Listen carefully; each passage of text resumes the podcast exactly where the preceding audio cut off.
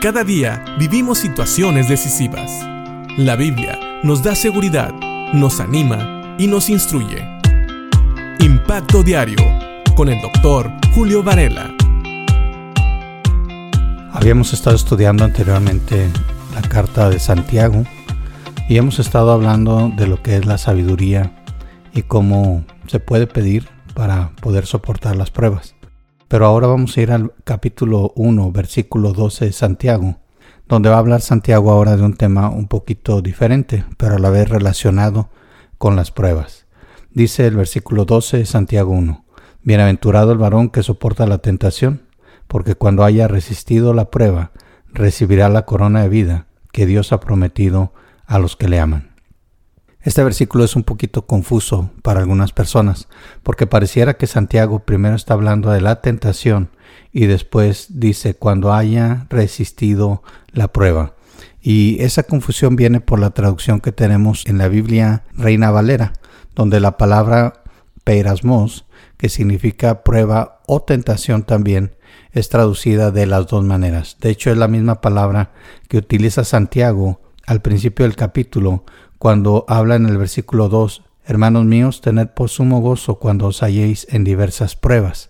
Sin embargo, tenemos que entender que cuando una palabra puede tener los dos significados, tenemos que ver el contexto en el que se usa. Y parece ser que en el contexto del versículo 12, según veremos en los siguientes versículos, está hablando de la tentación. Ahora, hay tres palabras en la Biblia que pueden ser confundidas o tres cosas que Dios hace en nuestras vidas. Primero, la prueba, que ya vimos arriba en Santiago capítulo 1 versículo 2, donde Dios trabaja en nuestra fe o, sonando un poquito redundante, Dios prueba nuestra fe. En este versículo 12 se habla de la tentación, que es la incitación a pecar. Y vamos a ver que Dios nunca incita a nadie a pecar. Y hay otra palabra que a veces se confunde con las pruebas, que es la disciplina. Pero la disciplina sirve para corregir.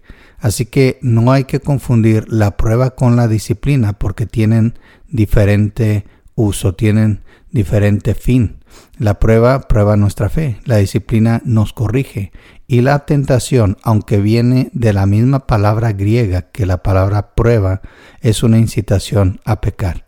De estas tres palabras nosotros podemos ver que la prueba viene de Dios, la disciplina viene de Dios, pero la tentación no viene de Dios. Así que nosotros este versículo lo podríamos leer de otra manera. De hecho, la nueva versión internacional lo traduce, Dichoso el que resiste la tentación, porque al salir aprobado recibirá la corona de la vida que Dios ha prometido a quienes lo aman. Si se fijan aquí, no menciona la palabra prueba. Simplemente habla de que una vez que el creyente resiste la tentación, entonces va a recibir recompensa. La tentación es una incitación a pecar y vamos a ver en los siguientes versículos, en los siguientes días, que la tentación no viene de Dios. Sin embargo, hay una promesa. Si el creyente resiste la tentación, que es una incitación a pecar, hay recompensa. Y aquí vemos la bondad de Dios, cómo él no tiene que recompensarnos porque al resistir la tentación o esa incitación a pecar, simple y sencillamente estamos obedeciendo al mandato de buscar la santidad. Dios dijo, sed santos como yo soy santo. Así que no debería recompensarnos, pero Dios aún así nos recompensa. Así que piensa en esto, no confundas la prueba, que es donde Dios trabaja con tu fe, para hacerla más fuerte, con la disciplina, que es donde Dios te corrige, y mucho menos confunda la prueba con la tentación, porque la tentación no viene de Dios, porque la tentación es una incitación a pecar.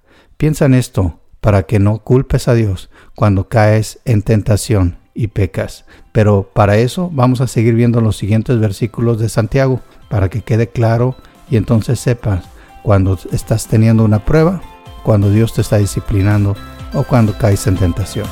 Piensa en esto, que Dios te bendiga.